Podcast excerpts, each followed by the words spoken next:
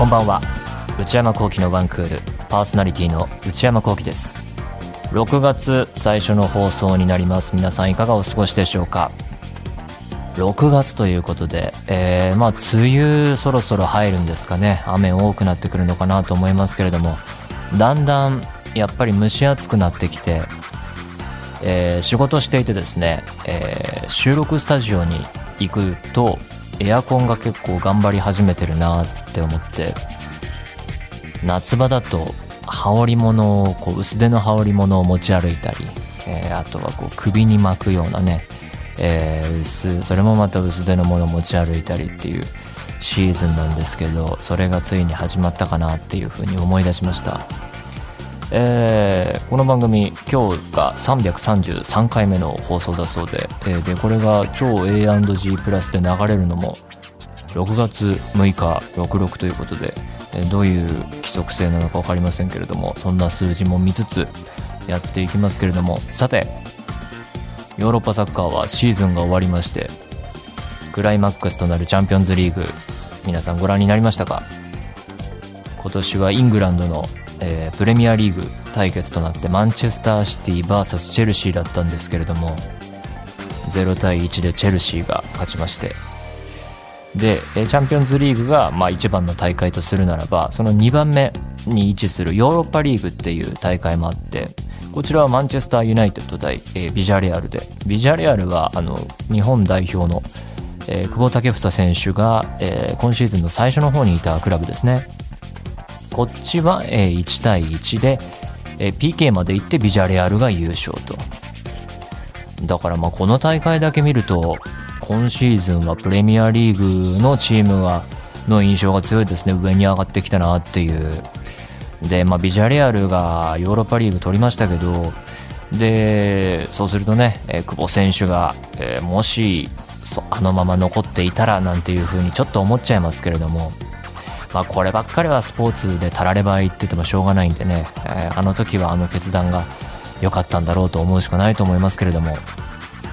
でチャンピオンズリーグ見たいなって思ったんですけれども、その早朝で試合が行われて、その日がイベントのお仕事の日だったので、後日、えー、ワウワウの、えー、ワウワウオンデマンドを使ってテレビで見たんですけれども、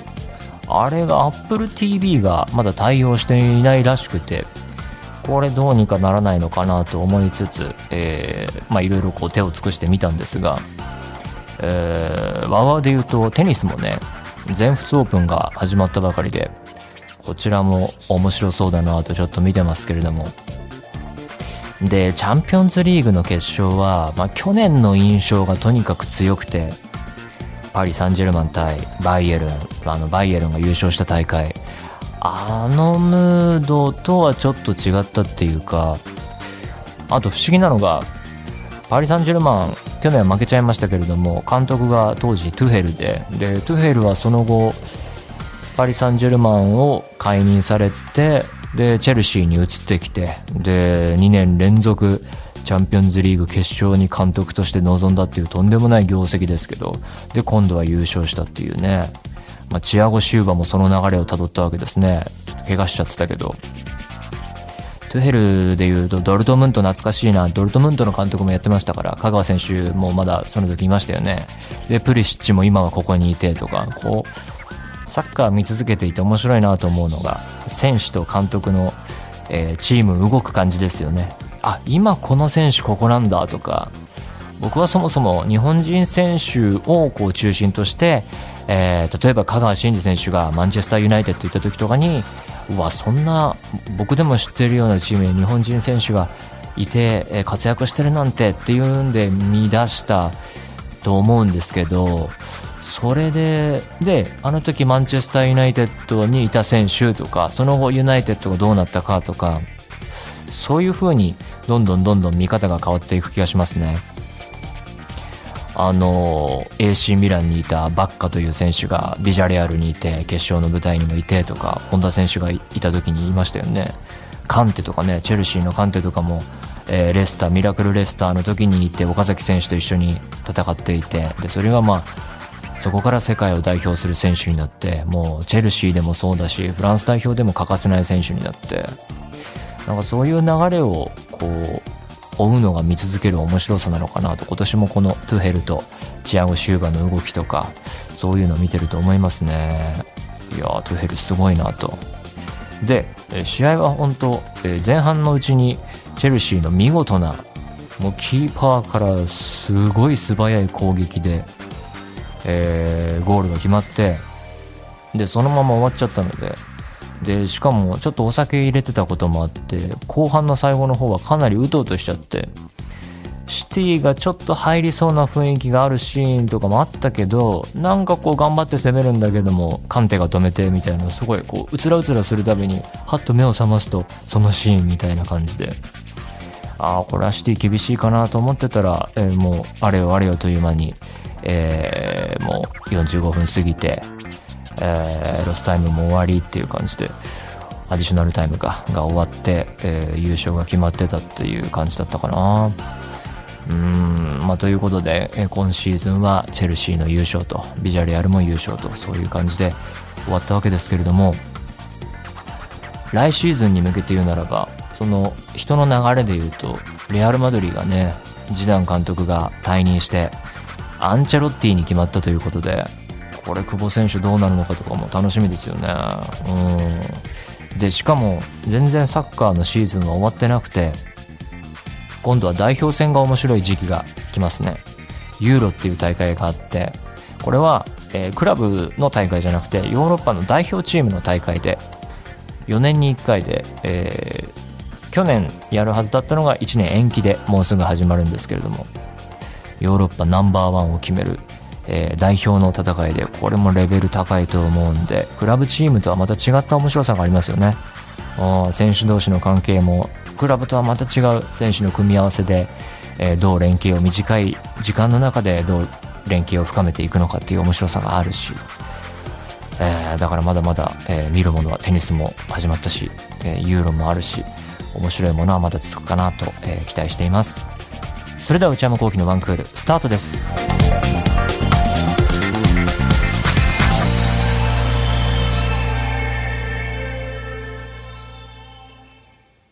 それではお便りを紹介します。ラジオネームスペシャルジェネレーションさん、東京都にじゅういっさいの方。内山さん、スタッフの皆様、こんばんは。少し前の話になってしまうのですが、私はこの春生まれて初めてアレルギー検査（採血によってさんじゅうきゅうしゅるいのアレルゲンへの耐性を調べるもの）を受けました。さんじゅうきゅうしゅるいもあったら結構自費でやったら高そうですね。以前から花粉症の時期をはじめ、年がら年中くしゃみ、鼻水、目のかゆみ、じんましんなどの症状に見舞われがちなタイプで、漠然とまあアレルギー体質ではあるのだろうなという認識はありました。そこで浮かんだ心配は、もし自覚のないものに反応が出てしまったらどうしようというものでした。というのも、私は最近この年にして（ようやく蕎麦の美味しさに目覚めたのです。もし症状に気づいていなかっただけで、実はアレルギーだったことが発覚してしまったらどうしようと思ったのでした。そして結果は、心配していた蕎麦に関しては大丈夫だったのですが、なんとエビ、カニに反応が出ていたのです。思い返せば、私はここ数年たびたび発生する原因不明のじんましんに悩まされていました。じんましんって割とそういうの多いですよね。僕も出やすいのでわかります。確かにそれが発生するのは食後のことが多かったのです。しかしまさか昔から平気でバクバク食べてきたエビやカニに対する反応とはいちミリも思っていなかったので愕然としました。とはいえ軽いレベルではあるようなので、じんましんを覚悟で食べるということもできます。が、やはりなるべく避けるようにはなってしまいました。アレルギーは知っておくに越したことはないのですが、正直これは少し悲しかったです。これからまた季節の変わり目へと差し掛かってまいりましたので、内山さん、スタッフの皆様、リスナーの皆様も体調にお気をつけてお過ごしください。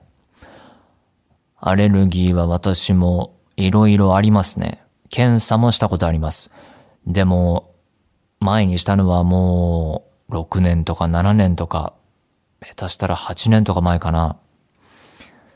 その時の結果は、えー、春の花粉とか、あと稲花粉とかって言ってたかな。そういうのが数値高く出て、あとはハウスダストとか、えー、数値高かったと思います。で、じんましんも出るので、僕も久々にアレルギー検査受けようかなと前思って、あれから何年も経ったからいろいろ進化してるんじゃないのかなって予測して、で、自分で調べたり、知り合いに聞いてみたりしたら、えー、その知り合い、一人の知り合いは、最近アレルギー検査を自分もして、えー、普通のアレルギーと、なんかこう、遅延型アレルギー検査っていうのがあったから、それもやってみたとか言っていて、そのアレルギー反応が遅れて出てくるようなものを指すらしいんですけど、その遅延型アレルギーっていうのがよくわからなくて、これはちょっと疑わしいんじゃないのかなと思っちゃって、で、どうしようかなとか思って、で、別にそれに限らず、普通のアレルギー検査も特にそこからやっておらず、えー、そこでストップしちゃいましたね。遅延型アレルギーはよくわからないし、信じられず、そんなところです。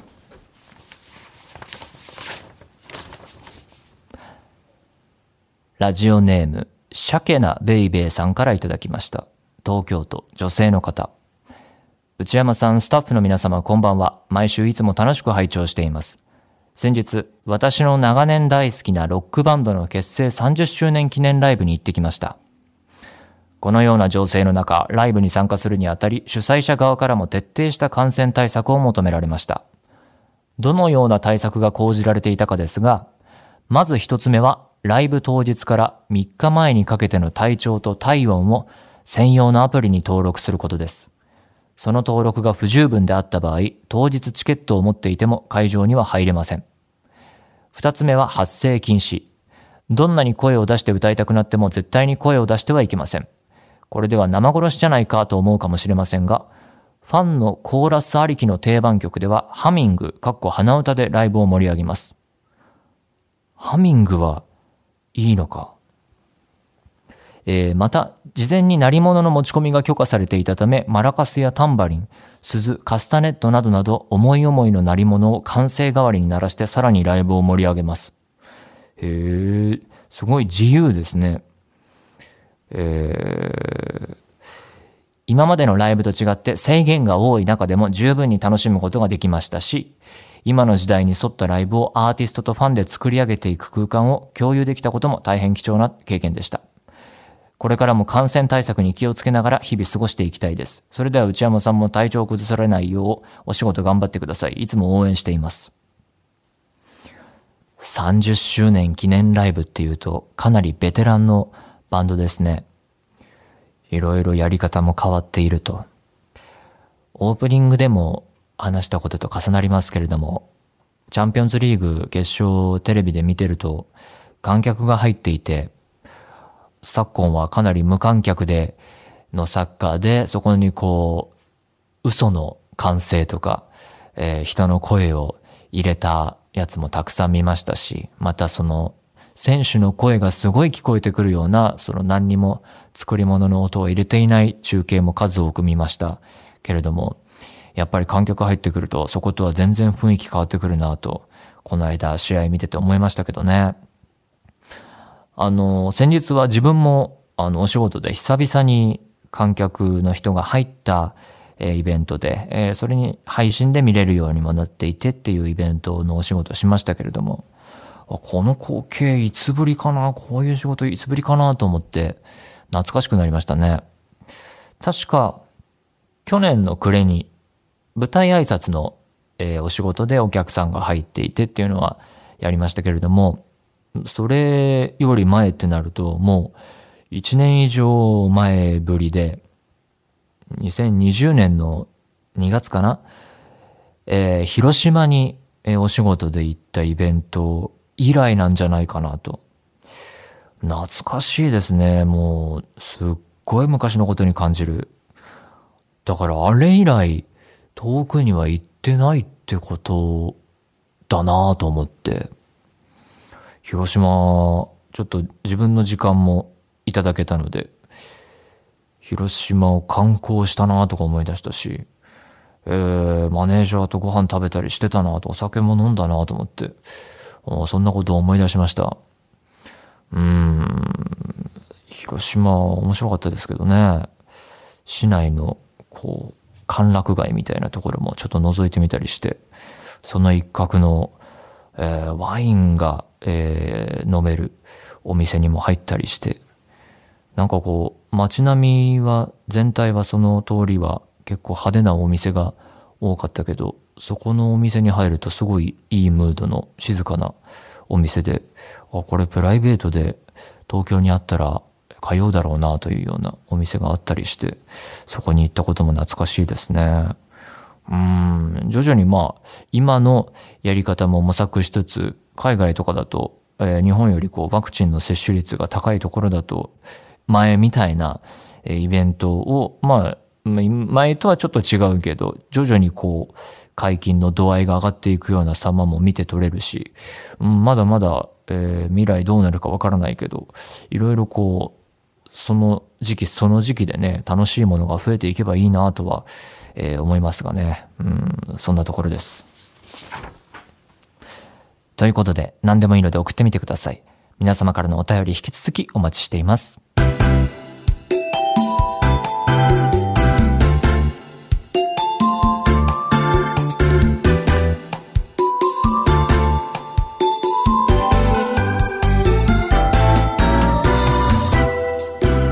内山昂輝のワンクール。内山昂輝のワンクール、続いてはこちらのコーナー、お悩みプロファイル。このコーナーでは皆様が抱えている悩みをなるべく詳しく書いて送っていただき、それを私内山昂輝が分析させていただきます。ラジオネーム生麦生米生卵さんからいただきました。東京都にじゅういっさい女性の方。内山さんこんばんは。大学院卒業後の進路について悩んでいます。おう。私は現在大学よねんせいで、今年の夏に大学院入学試験を受けます。順調にいけば大学院に進学して食品研究を行う研究室に所属する予定です。へえ、理系なのかな。じゃあ私が悩んでいるのはその先大学院を卒業した後の進路です。高校生の頃は研究者になりたいと思っていましたが、だんだんとその難しさを知るようになりました。そのため、今考えられる現実的な選択肢としては、民間企業へ就職する、もしくは公務員になることです。民間企業への就職の場合、インターンシップや自己分析など、早いうちから就活を始めて万全に準備したいです。そして、公務員の場合は、公務員試験に合格するための試験勉強をする必要があります。どちらにせよ早いうちに自分の意思を固めて早いうちに動き出すべきなのですが、なかなか決められないまま大学よねんせいになってしまいました。かっこ入学当初から大学院進学希望でしたので、進路が決められないから院進するというわけではないです。院に進むと書いて院進、初めて聞きました。就活と公務員試験の勉強の両立は大変らしく、どちらか一方に注力すべきだと考えます。私の家族は両親が公務員、姉も弟も教職を取るつもりで大学に通っています。家族の中に企業勤めがいないです。つまり就活経験のある人が身近にいないのです。そして収入の安定性といった面で公務員は魅力的です。一方、食品会社か製薬会社に勤めてみたいという気持ちもあります。そして新卒扱いで就職できる機会は今しかなく、これを逃すともったいないのも理解しています。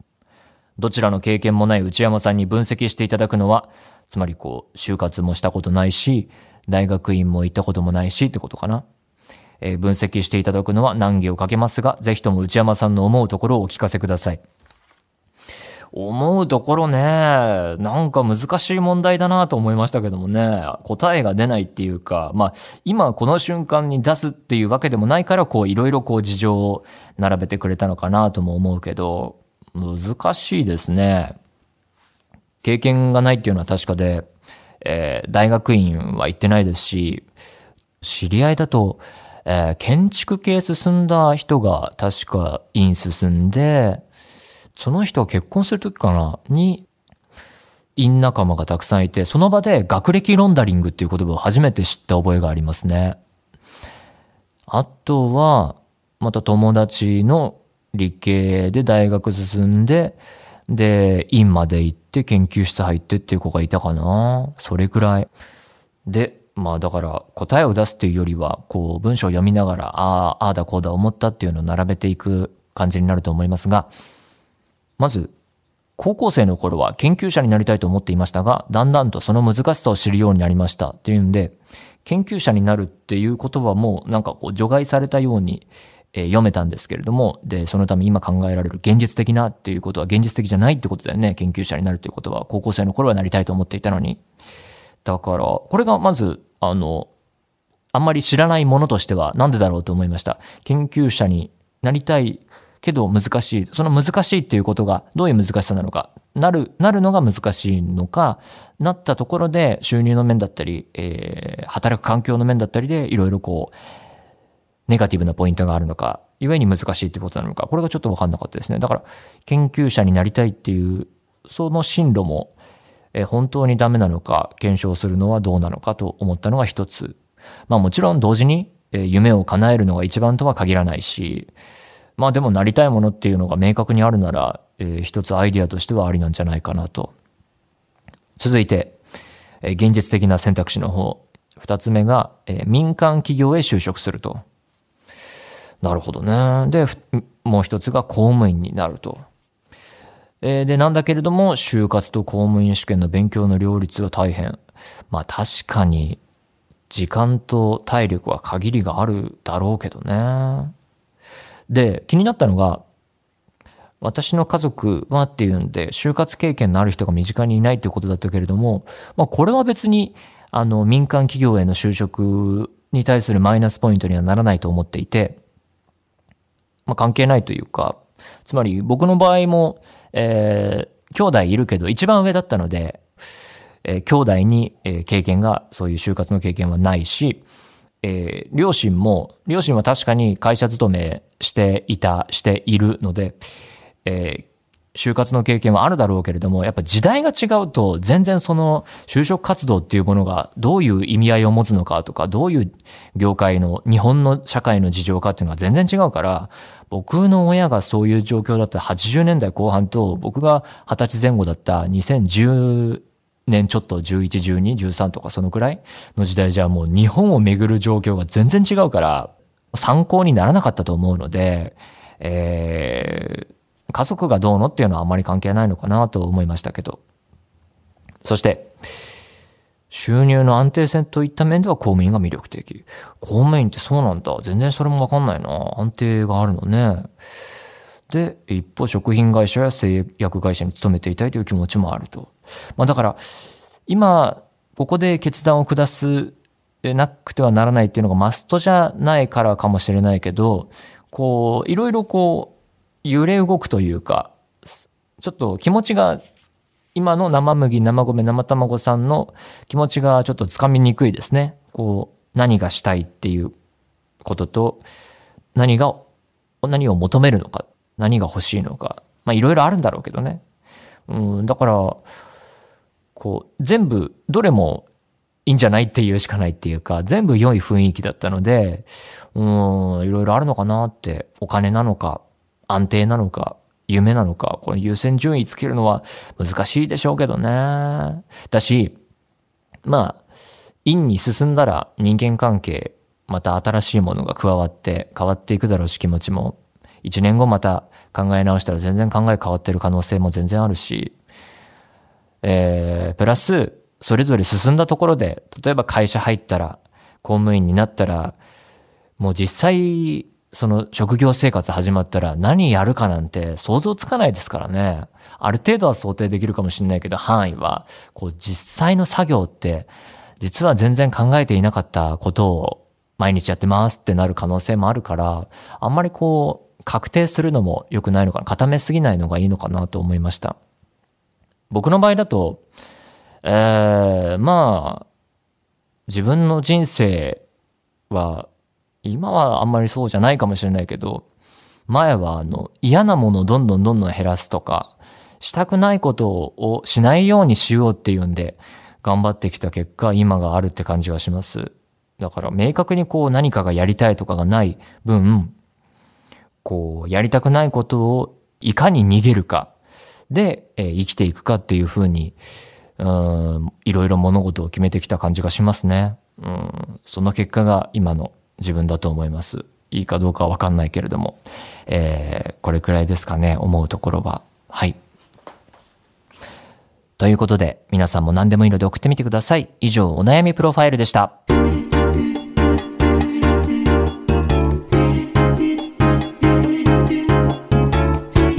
内山昂輝のワンクール。